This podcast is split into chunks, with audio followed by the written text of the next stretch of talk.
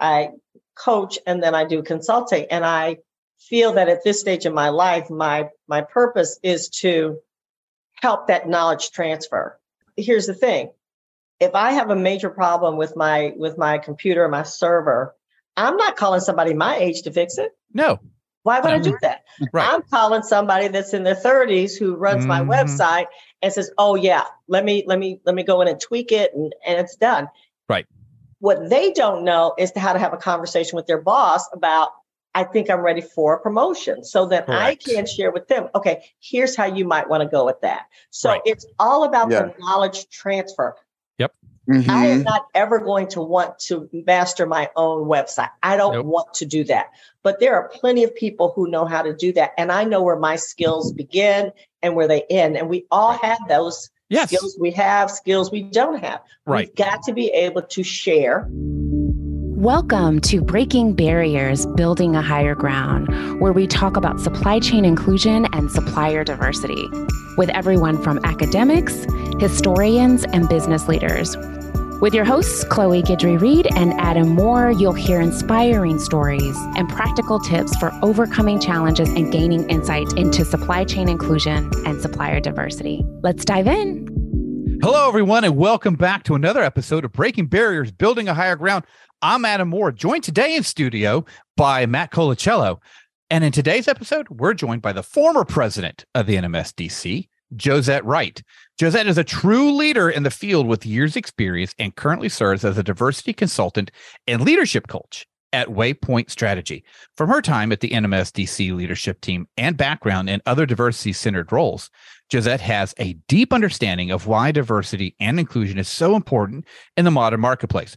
According to a study conducted by Glassdoor, 67% of job seekers consider workplace diversity an important factor when considering employment opportunities. And more than 50% of current employees want their workplace to do more to increase diversity. Leaders like Joset are a huge part of why DE&I is becoming an ever increasing topic of discussion in corporate America. We're so glad to have her joining us today. Welcome to the show, Joset. And you know, I always told people I can tell how long you've been in supplier diversity if you can say NMSDC like you've been like it can just roll off your tongue. 'Cause I can't tell you how many times I was at the national show and the MC would walk up and they go, the NMSDC. And you're like, yep, you've never said that a day in your life, brother, have you? No, NMSDC, NMSDC, NMSDC, NMSDC. There you go. There you go. I remember my first days in supplier diversity. I worked for Lisa Miller at SunTrust. Yes. And- Yeah, Oh yeah, uh, she's also a paragon in in the industry. Mhm. The very first conversation, I pulled her aside. I was like, "I think you just spoke Greek. I have no idea what in the world what just said because I come from a military and police background. I thought there were a lot of acronyms then, but Mhm. supplier diversity by far has been one of the most acronym rich fields I've ever been part of. It is. It, you're absolutely right. It took me a while to learn the language, and I had it taught to me by someone who grew the program that I was working in in Indiana. Mhm. And he asked me to come down so he could give me an overview of the company's program. And I said, sure. I took down my, you know, I'm a I'm an attorney, so I'm looking at it from a compliance kind of perspective. Sure.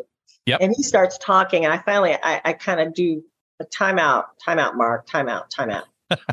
okay, these words were words that were never spoken to me when I was in law school, nor in the Right. first seven years of practice. So we're going to have to kind of roll back a little bit. We have to go real slow. Right. Let's start MBE. I mean, and then that's how that's that's how, that's how I got started because No, I it's it, and it's it's true because I'm that's one of the things Chloe and I and Matt make sure that we do. Anytime we introduce a new acronym to the show, we take a minute and stop and explain what it is, yeah. Yes. right? Instead of just rolling Yeah. through it and, and and hoping everybody's keeping up. So excellent because we've all Essential. we've all been in we've all been in that conversation. Like, huh, something was just said.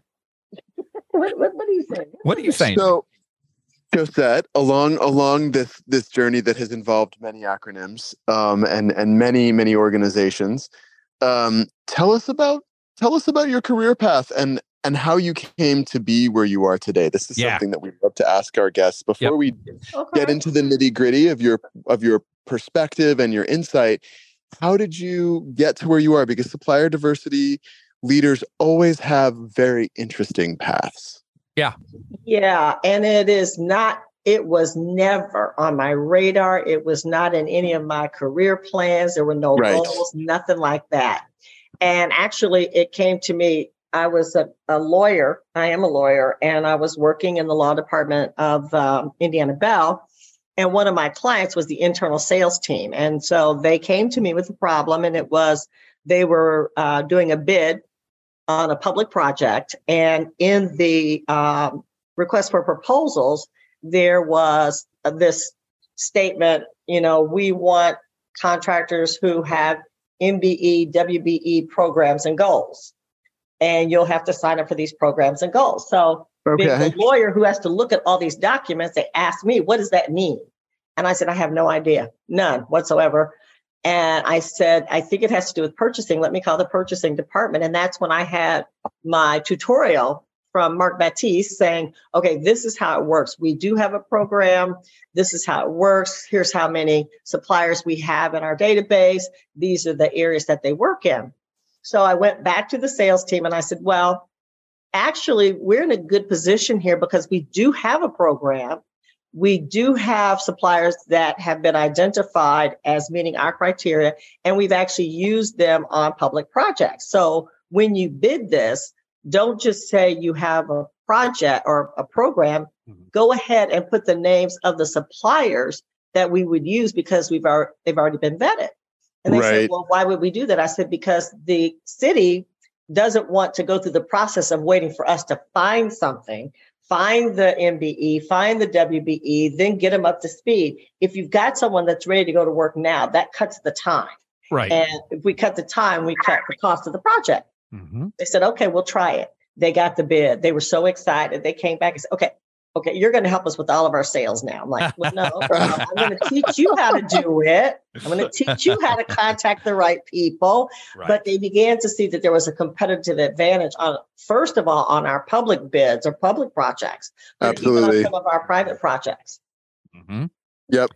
Yeah. So that was my uh, my my start. And I mean, I really started from a place of what's compliance driven. So let's find out are we in compliance. Mm-hmm. Well, then it kind of grew from there because I began to see and get to know some of the women and minority owned firms that did business with us.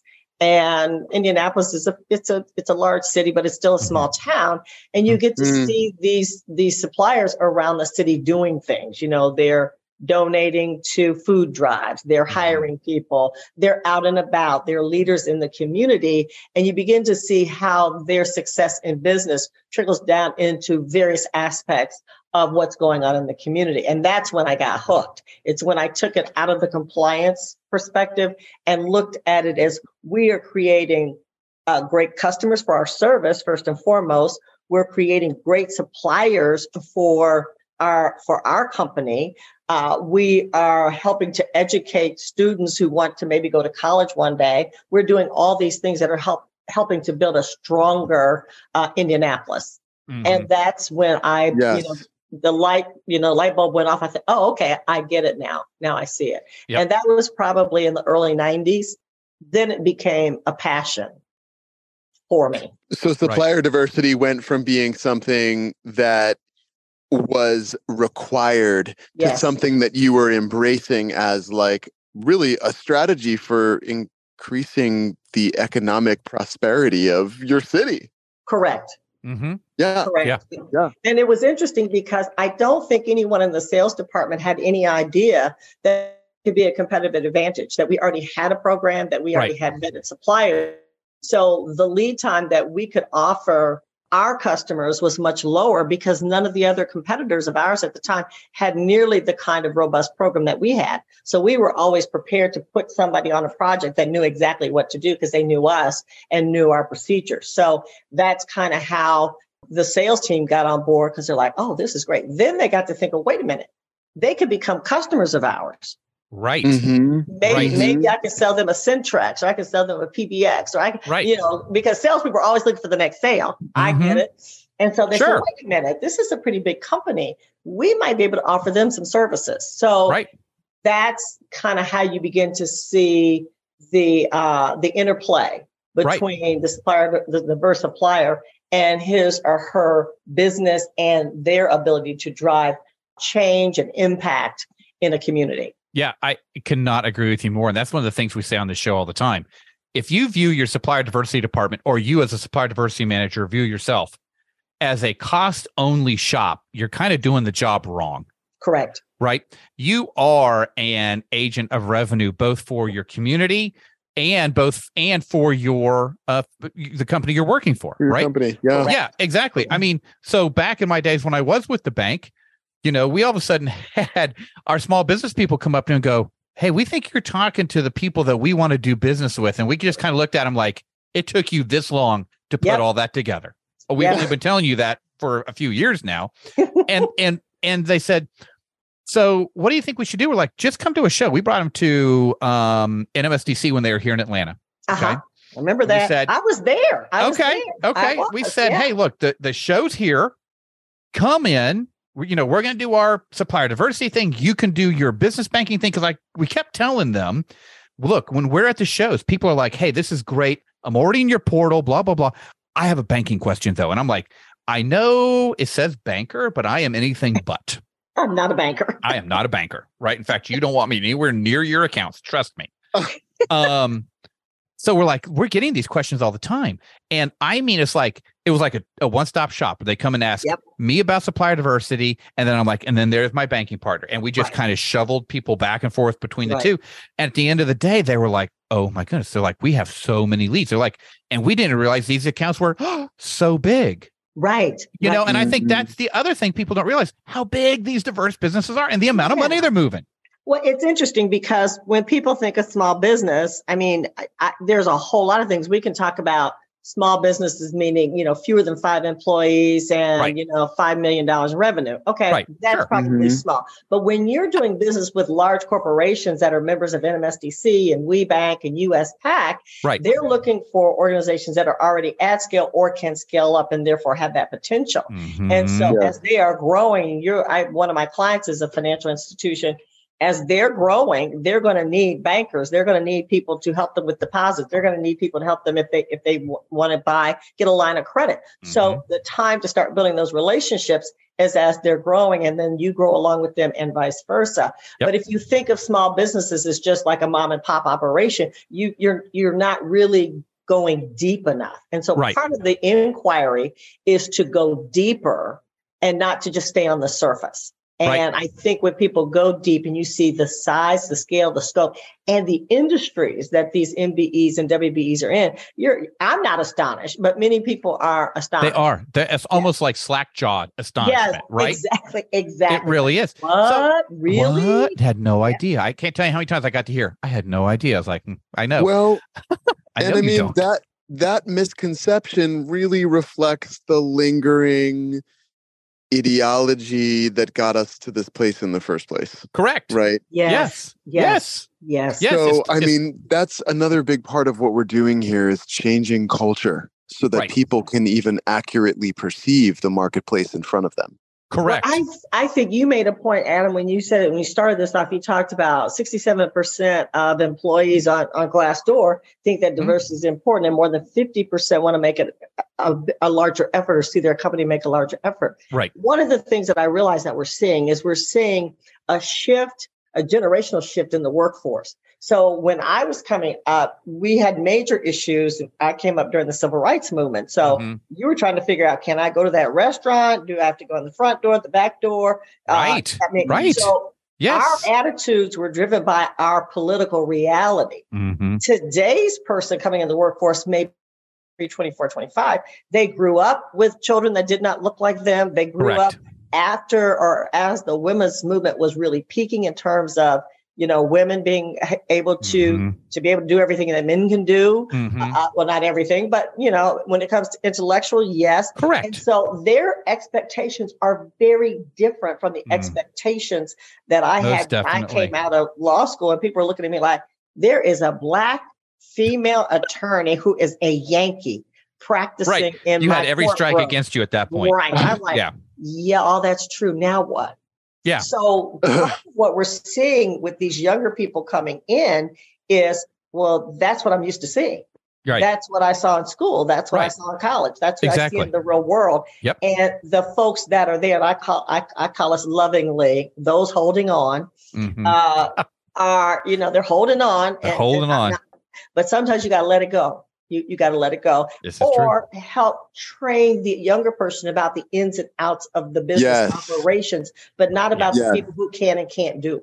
Right. Mm, from, exactly. from holding on to holding court. Yes. Oh my gosh. Yes. Yes. It's a good way of putting it, Matt, because it is truly one of the things I see all the time is it's some soft skills, right, that that have been lost, right? Especially in interpersonal communication. yes. And how do I actually go and address somebody? Right. And that's what I find myself mentoring a lot of younger professionals on is like, how do I even go have this conversation? Right. How do I even do this type of thing? It's and it's and it's interesting because we are so off script. It's not even funny, but this is so much more Well, fun. I, th- yes, and I, I have a tie-in. So Oh, so thank I, God I you- have a tie-in. This is why- Matt does. This is the only this is why Matt's on the show. He keeps me between the guardrails. Right. Thanks, Matt. no, but but finish your thought, Adam, please. Well, I was going to say because you know my youngest son's about to go to college, Mhm. and his degree is going to be in integrated marketing and communications, right? Which is taking marketing and the digital aspect of Mhm. gifts, memes, TikToks, all these different things, and understanding how marketers use that. And you have to understand the progression Yes. of the of the digital asset and then how is it being currently interpreted how does that then color your brand how does your brand use that particularly so where we're sitting here going yeah we have to help them have a personal conversation they have to help us and go that's great but this is how we communicate right. Right. right, and it's really an interesting mix that's coming together right now It really is. I find it fascinating, and I'm oh, I'm Oh, yeah. one of those one two. I coach and then I do consulting, and I feel that at this stage in my life, my my purpose is to help that knowledge transfer. Here's the thing: if I have a major problem with my with my computer my server, I'm not calling somebody my age to fix it. no Why would I do that? right I'm calling somebody that's in their 30s who runs my Mhm. website and says, "Oh yeah, let me let me let me go in and tweak it and and it's done." Right. What they don't know is to how to have a conversation with their boss about I think I'm ready for a promotion so that I can share with them, okay, here's how you might want to go with that. So Right. it's all about Yeah. the knowledge transfer. Yep. I Mhm. am not ever going to want to master my own website. I don't Nope. want to do that. But there are plenty of people who know how to do that. And I know where my skills begin and where they end. And we all have those yes skills we have, skills we don't have. Right. We've got to be able to share Yep. With each Yeah. other so we Yes. have a better product on the back end. i completely agree with you Well, and so- here comes so- matt's tie-in everybody Well, but it, it is it's really it's really an authentic one, and, and this is something we were going to ask you a little bit later Yeah. in the interview, Okay. but but It we'll works. ask you, I'll ask you now. One of the things that we see is that you do have younger employees, younger inclusion advocates, Mhm. But but younger employees in general pushing for business practices that are more inclusive uh, Mhm. business practices that have real impact right millennials and Yep. and gen z want to know that their work is truly purpose driven and aligns with what they want to see you know change wise in terms of environmental and social economic Mhm. Yep. practices and the challenge is that when your communication skills are so digital, it's difficult to build a kind of structure of consensus sure. and it's mm-hmm. difficult to it's difficult to uh, uh, what's the word i'm looking for? Like really sway members of the c suite who are generationally in most cases of a different generation Yes, right? Yes. who might be mm-hmm. 25 30 years older in many Right. cases whose perspective is different although not saying completely cut off from obviously our Right. the discourse of this moment but they're looking to skill up or or at least they they need to skill up in terms of how they do that outreach how they Right. build consensus and and passion around supplier inclusion around Right. DE and I generally in their company and there's also the accountability piece how do they build accountability how do you build accountability from a, a, a position that's lower in the pecking order Correct. but Mhm. Mhm. so, so, and I know a lot of the supplier diversity professionals that are listening to the show are experiencing that no matter what Yeah. generation they're from. True. So, from your perspective, Joset, as as a coach, um, as someone that's occupied really high positions in our supplier diversity world, how do we how do we do that? What I, I'm not asking you to lead a whole workshop right now, Right, although I'm right, very interested. right. I'd be It could I be. probably interested in attending it. I was about to say that Yo, that's oh, almost an episode in and of itself. Mhm. But I, h- I how do we do that? What, what's your recommendations? you know what? It's so funny you should say this because I think back to when I was a, a, a young woman going into work. I was I was an attorney when I went to the phone company. I was only like 35 years old. Was I 30? I don't even think I was 35 yet. I didn't understand a single word anybody ever said about anything because it was all alphabet soup. Oh, Right, Mm, right. But what my what my mother and my grandmother always taught me was that to get the information you need, go with your hand open mm, I like that. and not defensive, not mad, not upset. Just go with your hands open. And when I went down to talk to Mark about supplier diversity, he was older than I was. He had information that I needed. And all I had to show him was that I need to understand it better. yeah. And Yep. I got more than I bargained for. And there was a woman working with him, Verena Strong. And I think Verena may have been Mark's boss. I can't remember now, but they took their time and sat down with a, a, a relatively young attorney who knew nothing about this part of compliance and explained it and said, if you have any other questions, let us know. We'll come back and we'll do another tutorial. We'll get you on a mailing list. So if you go with open hands, that means you cannot be holding your phone. It means you cannot be texting. You cannot Thank be you. typing. You cannot be swiping up, swiping left, swiping right. Thank you. You have to have your hands open, right? So Mhm. once you take that device out of your hand and you go back to the way you first communicated with your mother and your family of origin with your words. Now, it seems simple. I have a, a, a three year old granddaughter who has a marvelous vocabulary, marvelous. And she can go out and talk to the waitresses at the restaurants and tell them exactly what she wants. Love it. I mean, exactly. I don't want the blueberries on the pancakes. I want them on the side. I don't want them in the pancakes. I want them on the side. Yes, Ella, we got you. She does not do any, she has no screen time. She, I think she gets 15 minutes twice a day. That's perfect. And instead of using a device or being distracted by the pretty pictures, she uses her hands, she uses her words, she's constantly talking. Now it's a it, it, it can be a bit exhausting. It can be a bit exhausting Oh, if you're the gaga who's listening. Yep. But I tell you, I teach teach her and her parents teach her, let's have a conversation. Mm-hmm. I think we have gotten away from just having a conversation about how we're connected. Mm-hmm. And I don't mean through social media. I mean mano a mano, face to face. right. Mhm. Look me in my eye and let's talk. Mm-hmm. And I think if more young people could kind of figure out how to detach from their their their devices, and I have the Mhm. same issue too. I mean, I have to put my device down when I talk to my clients. Yes. Okay, it's coaching time. I cannot Yep. have my device because I'm not going to Nope. be paying attention. Nope. Yes. But yeah, I it's say- it's universally addictive. Yep, Yes. it is. It, and and no Yes, one's it is. no one's immune. No one is immune, Nope. including Nope. people my age. So you put the phone down. You have your open hand. Okay, so tell me what's going on. What do you need to hear?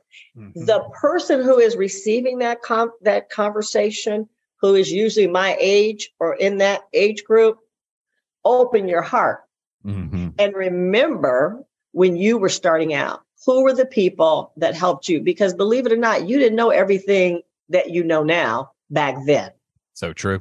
so if you have open hands open hearts and what is i always judge just kind of let go of judgment suspend judgment for a moment just suspend it Mm-hmm. And if it hurt you to say that, you can pick up judgment later. But right now, for the purposes of this Mhm. conversation, I'm going to suspend judgment and then go through it that way. One of the things you said early on was uh, you talked about belonging, and that's the new word that's been added to this whole conversation around Yep. diversity, equity, Yeah. and inclusion. It's belonging. And belonging is a word that everybody gets. Yes, I agree. It's everybody, it's the third level of Maslow's hierarchy of needs. Mm-hmm. It's when we shift from being merely surviving to seeking relationships. And nobody gets upset if you say, Do you want to belong? No, It's Not such at all. a positive, it, it evokes feelings of warmth and connection. So Right. if we bring that sense of belonging, whether you are 25, 65, or somewhere in the middle, whether you're the smartest person in the room or not, if you feel like you belong, you will give it your best shot. yes, you will. Yes, you will. So that's kind of how I go at people. Look, we're trying to learn some things together. Yeah. Right now, we belong to each other as we're going through this journey. How can I help? I love that. And then wait. Yep i absolutely love that. So, you know, that kind of comes back to and, and something we kind of touched on a little bit, but something I, really would like to have our our audience hear you talk about, right? And that's how did you become the president of Oh, the NMSDC? Oh, whoa, right. so here oh, we yeah, right? exactly. You know, because that's a that's a big role, right? That is a Oh, spotlight huge. role. Yeah. that is it's a monster role, right? Because you're having to deal with the smallest of the MBEs to the largest uh, uh, largest of the corporate tens, yes. Yeah. right? Yeah. And those are wildly different conversations. Well, I, I will tell you, I remember the first time I heard Harriet Michel speak. And Oh, man. I was I That's was a name that just invokes chills at anybody who's been in the industry. Yes. I was consulting, I was doing some consulting, and I heard her speak, and I remember thinking, what passion, hmm what commitment, and the data that she brought in that in that meeting. And I thought, man, that is so impressive. You know, I would like to do something like that one day. I went on back to work and didn't think anything else about Be it. careful what you wish for. Right. Don't I wasn't even thinking about it. I I had uh, uh, after I left the phone company and being head of procurement, I was on the board of NMSDC. So I Mhm. got to see more of how it worked and how it all came together. Right. And my background is in procurement and in supply chain. So I kind of said, well, yeah, I could do that. Well, when she announced that she was going to retire, I got a call from a search firm. Oh. And uh, I I said no twice Wow. for a couple reasons. One, I didn't think I could be as good as she was. Number Mm. two, I was in Chicago in a city that I loved and wasn't sure I could ever live in New York. That just seemed just huge. Right. And I think the third thing was inertia. I was doing something that I liked. I was running a nonprofit that served people with developmental disabilities, and I Oh, was very nice. rewarding, very rewarding. Yeah. Oh, yeah. And I'm, you know, my kids are in college. I'm like, hey, I'm good.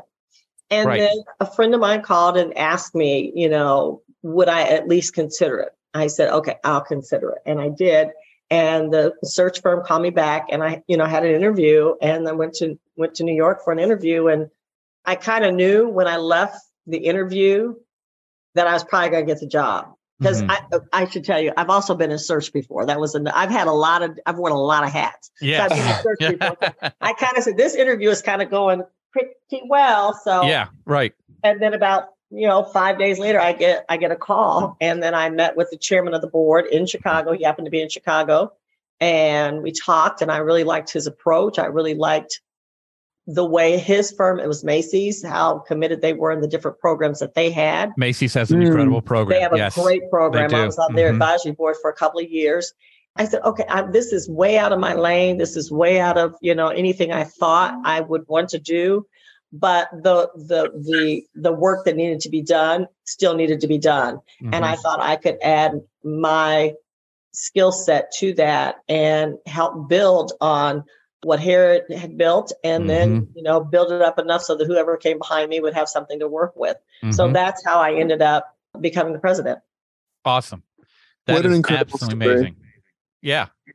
That's Yeah. one of the things I tell people. One, it's it's kind of funny because my path to everything that I've done up till now has been very different. I did Yeah. not come out of law school, go to a law firm. I, I didn't do. I did everything kind of intuitively and Yeah. organically. Yeah. Opportunities found me. They'd say, "Hey, That's you know what? So and so is looking for somebody to do this. Or would you be interested?" Oh, that sounds interesting because I was open to Mhm. learning something new. You know, So- and that's the key, right? If we kind of open ourselves up to that, because I tell people all that all the time, my background's criminal justice, Mhm. right? Uh, and also supply chain, like yourself.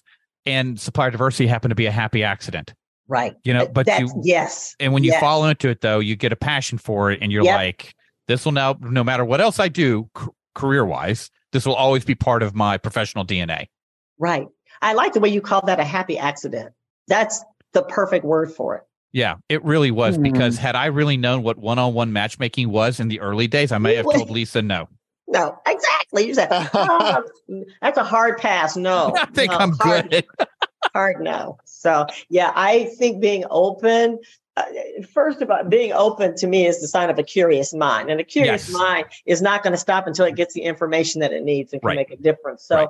that curiosity and i don't i don't really have the risk to me was not that i couldn't do it the risk to me was would i be able to make a difference hmm and so that to Mm. me is always i know i can do it the Mhm. question is is will i be able to make a difference Yeah. in the long run so that's Yeah. what i kind of think about even with what i'm doing now so Yeah. That's awesome. That is awesome. So, you know, this has been an amazing conversation, Joset. And uh, like I said, I remember back in the days when you were president, it was, uh, you know, uh, the organization was, it still is great, but it was, it was great to have you as president and, and Yeah. be one of the supplier diversity managers at the time underneath you. But kind of closing out, right? And, and, thinking about our audience, right? We have supplier diversity professionals listening to us. We have strategic Mhm. sourcing professionals listening to us. We have MBEs listening to us, right? Mhm. What are some of the what are some of the strategies that you've seen and done it all? Right, one of those people that's been there, done that, both sides of the aisle, right? What what are some emergent strategies though that you're seeing that we can start utilizing, whether we're a corporate or an MBE or one of our you know NGOs that are out Mhm. there, Mhm. right, to help encourage greater accountability for inclusive procurement no matter what the size i mean that's something i think a lot of people like oh inclusive procurement that only that's a fortune 500 thing Mhm. actually Mhm. inclusive procurement say if you have a business it's an everybody thing yes right yes so so Mhm. Kind of close us out with some thoughts strategies So, so one of the things that I, I like to get people to do is to go back and reevaluate why you're doing what you're doing. Because I think people lose their way, and the, and Yes. people have forgotten why are we doing this? Is it compliance? Is it because we want to drive market market share? Is it because we want to Right. build be a pillar in the community for growth and development? What is driving that commitment? Because mm-hmm. whatever is driving the commitment, if it's not there anymore, it's time to reevaluate and either get rid of it or supplant it with the new rationale, whatever that is. Okay. Because your commitment is only as strong as what's motivating it. right And if So what's true. motivating it is no longer relevant, then we have to come up with something that's relevant. What's relevant now is the fact that your employees, your customers, and the shareholders want you to be better. Right. Yeah, I mean, they want to make their money. Don't get me wrong. The shareholders Mhm. are always going to want that money. I got Mhm. you. But they want you to do that in a way that is holistic. They want you to be uh, respectful of ESG. They want Mhm. that to be important. So if it's time to shift it, we do this because our shareholders want it, or we do this because our employees are more judged up and more energized because they see us moving in this direction, whatever it is. But you've Right. got to have a fire that's Mhm. driving your commitment. So that's number one. Right. Number two, empower. Let me say that word again empower your people. yes That means Yes. if you're going to put somebody in a supplier diversity role, empower them to do their job. Thank you can you say that again please a little louder for the people in the back Empower your people to do their jobs. If they need something, give it to them and get out of the way. thank you because in reality a lot of the folks that are in these roles they are they are the warriors and they are they Right. they, they get no thanks No. they, they they they get no attaboys and attagirls they just work like dogs so Right. give them the power to make a difference give them the power to say to a director you know what you're not doing your job this is the goal this is where i need your department to be right and this is how. So, Right.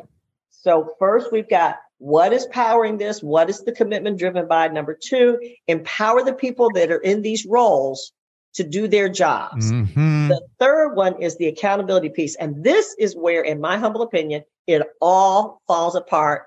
The wheels come off the wagon, the Mm. guardrails are off because the accountability metrics are wrong, in my opinion. Oh, Mm, no, you are preaching to the choir right now. Keep No. going. Back in the day, and I, I mean, I have to admit, I work for a company that just let me do my job. Just Joset, just don't embarrass us. We don't want to be in the paper. Right. Just get it done. And Right. they let me do my job. And so I was able to do things that many CPOs could not do today, like sign letters of credit Mm. for MBEs who needed to go to the bank to get money because they had to fulfill an order for the phone company. oh I wow. sign a letter of credit. Wow. They don't do that anymore. No. Back in the day, you could do that. I could. Now maybe others couldn't. But as long as the. CEO was not unhappy and I wasn't putting the the company's bottom line at risk, which I never Right. would do, no, no. he didn't care how the sausage got made. Just go make it happen. Right. Right. But when it came to accountability, I made a strong statement the first year I had the procurement role about supplier diversity because I was sent over with a challenge. Get 10% of the cost of running the procurement operation out, get rid of it. And do not sacrifice the supplier diversity program. Okay. Okay. How do we do that? Mhm. I got a team of consultants in and said, this is what we're going to do. And you cannot destroy the supplier diversity program. Right.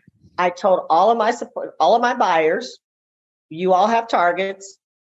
If you make your target, you will get your bonus in full. You'll get your first part, which is the corporate return, Yep. then you'll get the departmental return, and then you'll get your personal piece of that. Right. If you miss it, whatever you miss it by, that's what your personal piece will be cut by. Nice. So if you miss it by 5%, I'm going to take 5% out of your allotted dollars. I'm going to put them in a kitty. Mm-hmm. So if you, if I have a lot of people that don't get it, then that money will be redistributed to those that either met or exceeded their goals. Right. I only had to say it once. Yeah, They, bet. they, they screamed the first time. People were been out of shape. Their jaws were tight. They were upset. I never had to have that conversation again. I bet you did not. I did not because you can, it, it- it's like anything else. You teach people how you feel about a program, Right. whether it's the space program, find a cure for cancer, or do supplier diversity. Yep. If you don't hold them accountable, then they won't take you seriously. Right. So I would say when you start talking about the metrics, first of all, the metrics should not be aligned with a single supplier diversity person because they don't buy everything. Nope. They do not. They don't buy anything. Right. That's right. Accountability should start with who makes the purchasing decision. Mm-hmm. That person then has the option to say, well, I'm not going to do it. Well, okay, that's fine. The personal part of your bonus is going to be deducted by X. Right. Now, part of the issue that we that we have is that you have to set goals very, very specifically. You can't just go out and say we're going to increase our spend by 10%. No. You don't know what MBEs and WBEs are out there. So Right, you and some of it- do the environmental scan. Right. Because then you're talking about addressable, non-addressable spend. Exactly. Right. And there are some things by laws, certain people, you have to go buy it from somebody because the government said to go do it that, That way. That is correct. so you That can't just correct. say 10% unilaterally. That's I right. agree with you. you have to get to the level of like you do with every department what are your sales going to be Mhm. well now let's look at what are your cost of goods sold what are your other sales operations expenses you Right. have to take that supplier diversity number apart the way you take apart a car that you have to put back together Mm-hmm. okay we have x number of diverse suppliers in this category you know when i was at, at the phone company we didn't have any switch manufacturers that were diverse it was Right. nortel at&t and siemens okay Right. so let's go and look at where are our mbes and wbes what categories are they located in let's do that environmental scan first Right. now let's see how our opportunities align with what we have available because at the end of the day it's still supply and demand Right. Right. but I don't know companies that really get into that level of detail and then hold the department head or whoever's responsible for the purchasing decision. Until that happens, you will not get No. the you will not get the full value No. of any sort of strategy, whether it's diversity and inclusion or ESG. You Right. won't get there unless somebody is held accountable. I, I I can't agree with you more. You know, I've had a lot of people come up to me and say, "Hey, you know, Adam, you've been involved in in great programs, not so great programs. You've mentored programs. I'm thinking about taking a supplier diversity role, but I don't know what questions as the interviewee to Yes. ask. I'm like, I'm going to give you two that you're going to ask up front. The first question is, how high of support do I have? Is Yep. this a HR thing that we're going to do? Is this a CPO thing we're going to do, or is this a Mhm. CEO thing we're going Yep. to do? And if the answer is anything but CEO, you walk away. Yep. Okay. Question number two, if they came Mhm. back with CEO, is you ask them, how much budget am I getting in this department? Yep. Yep. Because if the answer is um none, you need to Right. walk away because right. you can't do this job without money. That's right. You you can, it's not going to be effective. And you're going to bang your head against a wall for years trying you're to find bang yourself head in the wall and you're going to ruin your reputation in the process. correct. Correct. Mm. Correct. That's what That people don't correct. realize. You're gonna yes. the person you hired to do it, they're become going to become disengaged very quickly. Yep. And what what minimal effort you have been making will be seen as that minimal effort. Right. Right. All show and no go, as we'd say. Yep. Yep. Absolutely. So I would just like to say thank you so much for that. That was that's um oh, we could keep Yeah. going.